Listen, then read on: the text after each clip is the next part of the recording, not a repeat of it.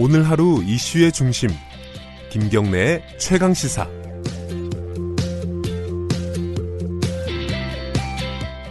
네, 김경래 최강 시사 듣고 계십니다. 어, 지금 뭐 한일 무역 갈등 문제 어, 계속되고 있고요.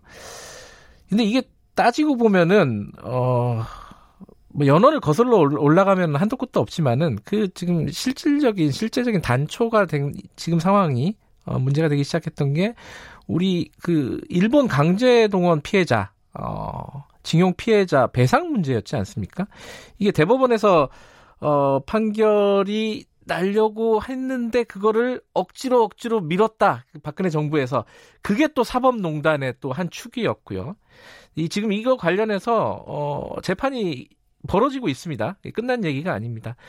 어, 이번에 이제 예전부터 많이 나왔던 얘기인데 문건이 새로 공개가 돼가지고 한번 조금 짚어보고 넘어가죠. 김앤장이 이 어, 대법원 배상 판결을 뒤집기 위해 전방위 로비를 했고 여기에 또 전범 기업이 연루가 돼 있고요. 김현장은 뭐 전범 기업의 소송 대리를 했기 때문에 여기가 개입이 돼 있는 거죠. 이 관련된 재판 취재하고 있는 김채린 KBS 보도국 기자 연결해 보겠습니다. 안녕하세요. 네, 안녕하세요. 네. 어, 제가 좀 어수선하게 말씀드렸는데 강제징용 이 판결이 어떤 식으로 지금 진행이 됐는지 좀 간단하게 좀 설명을 해주세요. 그래야 이해가 될 것 같아요.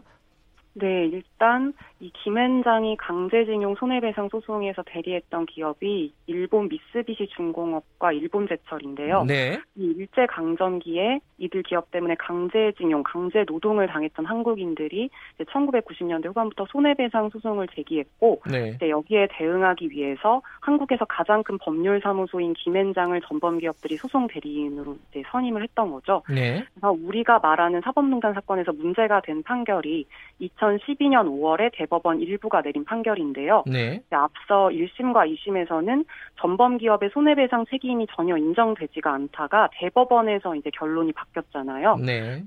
1965년 한일 청구권 협정으로 개인들의 손해배상 청구권은 소멸되지 않았고 전범 기업들이 피해자들에게 1억 원씩 물어주라 이런 파기환송 결정이 난 겁니다. 네. 그러니까 이걸 예상 못했던 이제 김앤장이 다급해져서 소송 전략을 새로 짜는 과정에서 이제. 청와대나 외교부, 법원행정처와 긴밀히 접촉하고 협력한 사실이 사법농단 수사로 드러났던 거죠.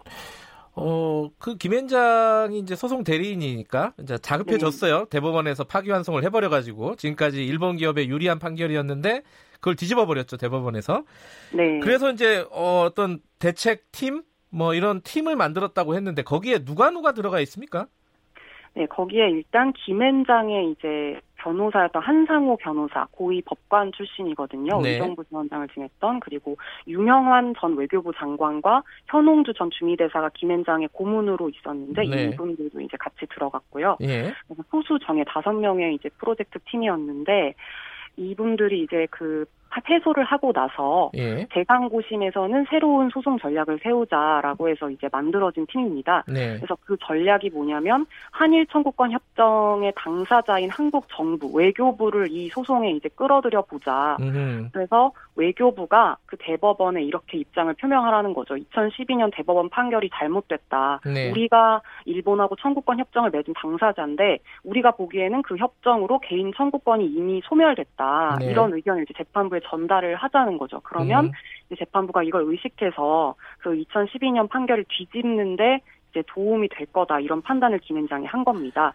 그래서 이제 음. 어 외교부를 이제 제3자이기 때문에 끌어들이려면 네. 그 외교부와 소통을 해야 될 거 아니에요. 그래서 이제 고위 외교관 출신인 그 유명한 현웅주 예. 그래서 이런 사람들이 전 대사 이런 사람들이 강제징용 소송 대응팀에 들어가게 된 거죠. 그 그렇게 외교부를 김현장이 움직이려고 했다 이런 건데 네, 그러면 외교 당시에 외교부 장관이 윤병세 장관이었나요? 그렇습니다. 네. 윤병세 장관이 김현장 회의에 참석을 한 게 나온 건가요? 김앤장 회의에 참석을 한 건 아니고요. 예. 이제 그 현홍주 유명한 대사랑 잘 아는 사이일 거 아닙니까? 그 네. 고문들하고 그래서 여러 차례 그 오찬과 만찬을 가지기도 하고 음. 윤병세 장관 외교부 공관에 초대를 해서 얘기를 하기도 하면서 강제징용 소송 얘기를 나눴고요. 예. 그 과정에서 이제 외교부가 대법원의 의견서를 어떻게 낼 것인가, 어느 시기에 낼 것인가 이런 예. 것들을 조율을 한 것이죠. 네, 그러니까 뭐 대책 회의에 공식적으로 참여한 건 아니지만은 당시에 뭐 네. 고문 같은 역할을 했던 그 유명한 네. 전 외교부 외교부 장관이나 현홍주 전 주미대사 등을 여러 차례 만났다. 네. 그래서. 결과적으로는 움직였잖아요, 그죠? 네, 윤병세 장관도 전 네. 장관도 이제 그 전에는 김현장에서 일했던 사람이기도 하고요. 예. 그래서 이제 이렇게 좀 같이 전략을 짜는데 참여했다고 보시면 되죠. 그리고 그렇게 나눈 얘기를 김현장이 이제 내부 회의에서 네. 유명한 장관 윤, 윤병세 장관이 이렇게 말을 했다라고 음, 전범 기업에 전달을 하고 이런 음. 문건들이 이제 공개가 된 것이죠. 전문 기업이 의뢰인이니까요, 그죠? 네, 근데 지금 말씀하신 부분은 이제 기사가 많이 나왔던 내용입니다. 이제 청취자분들도 기억을 되살려 보시면 아마 예전에 많이 들었던 내용인데 이게 최근에 어, 공판에서 어, 문건이 네. 공개가 됐다고요? 네, 그렇죠. 그동안 이런 이런 내용이 있었다라고만 알려졌던 이 네. 증거들이 법정에서 공개가 된 건데요. 네. 이제 기- 김앤장이 이제 의뢰인인 일본 전범 기업들과의 미팅이나 네. 전화 회의를 준비하면서 만든 메모 그리고 그 미팅에서 실제로 어떤 대화가 오갔는지 그런 저- 그런 것들을 정리한 메모가 이제 공개가 된 겁니다. 네. 그래서 이제 그 내용의 핵심을 보면은 아까 그 외교부를 끌어들인다는 그 소송 전략을 네. 김앤장이 이제 일본 기업에 브리핑을 해주는 거죠. 네. 그래서 우리가 이렇게 한국 외교부와 합심해서 필승 전략을 짰다. 네. 이렇게 의견서를 내기로 우리가 이제 의견에 합의를 봤다. 음흠. 그러면서 그 회의 문건에 보면은 영어로 key person이라는 단어가 나오는데요. 키 퍼슨. 핵심, 예. 네, 핵 심 인물이라는 뜻이잖아요. 네. 그래서 우리가 외교부의 핵심 인물들을 접촉을 했다. 그러니까 음흠. 그게 윤 그게 이제 윤병세 장관으로 추정이 되는데요. 네. 그래서 그런 키펄슨과 접촉해서 이제 김앤장이 이제 이 사안의 강제징용 재판의 중대성과 2012년 대법원 판결의 부당성을 전달했다라는 이런 문구가 적혀 있고요. 예. 이런 외교부의 이제 그 2012년 판결에 대한 부정적인 입장이 네. 대법원에도 확실하게 전달됐다 이런 음. 문구가 나옵니다. 그래서 예. 이제 안심을 시킨 거고요. 예. 그리고 한국 법원의 동향을 우리가 파악했다라고 하면서 네. 법원에서도 이 사건을 매우 신중하게 검토 중이고 그래서 그냥 이제 상고 기각을 해버리는 게 아니라 판결을 번복할 수 있는 조건인 음. 전원 합의체에 회부될 가능성이 높아졌다. 네. 이렇게 판단이 된다면서 김현장이 비공식적으로 파악한 상황을 은밀하게 알려줬 습니다. 이런 것들이 다 문건에 나와 있고 그 일본 측에 아, 알려졌다는 극비로? 거죠. 예. 그렇죠. 일본 기업들이 의뢰인이니까 이 브리핑을 하면서 모두 극비로 취급하라고 신신 당부를 했고요. 예. 더 이제 가장 주목이 됐던 게 일본 기업 상속자들이 이거를 회의에서 듣고 네. 어떻게 반응했냐. 거기에 이제 적혀 있는 게 very good news다. very good 음. news라면서 이제 아주 좋은 소식이다라면서 큰 관심을 보였다고 이 김앤장 내부 회의 문건에 이제 기록이 돼 있습니다. 음, 그러니까 의뢰인이 굉장히 좋아했다, 기뻐했다 그렇죠. 이런 뜻깊게 취지로. 적었겠군요. 이 김앤장은. 그렇습니다. 네, 그런 반응을 했다는 것이죠. 그러니까 말하자면 이제 오, 의뢰인한테 아 우리 뜻대로 다 되고 있어, 정부가 우리 뜻대로 움직이고 있어. 이렇게 보고를 했고 그랬더니 네. 일본 측 의뢰인은 아 이게 굉장히 좋은 뉴스다 이렇게 기뻐했다. 그렇죠. 참 어이없는 상황인데요. 그렇죠. 근데 이제 한 가지 이제 어 청취자분들도 궁금해하실 게 아니 그 외교부 장관이나 혹은 외교부 관리들 이런 사람들 뭐 또 퇴직한 사람들 다 이제 뭐 먹고 살만하고 또 양식이 있는 사람들 아닙니까? 네. 그런 사람들이 왜 이런 일들에 그렇게 적극적으로 참여하고 김현장의 뜻대로 움직이고 했는지 그게 네. 좀 궁금해요 사실.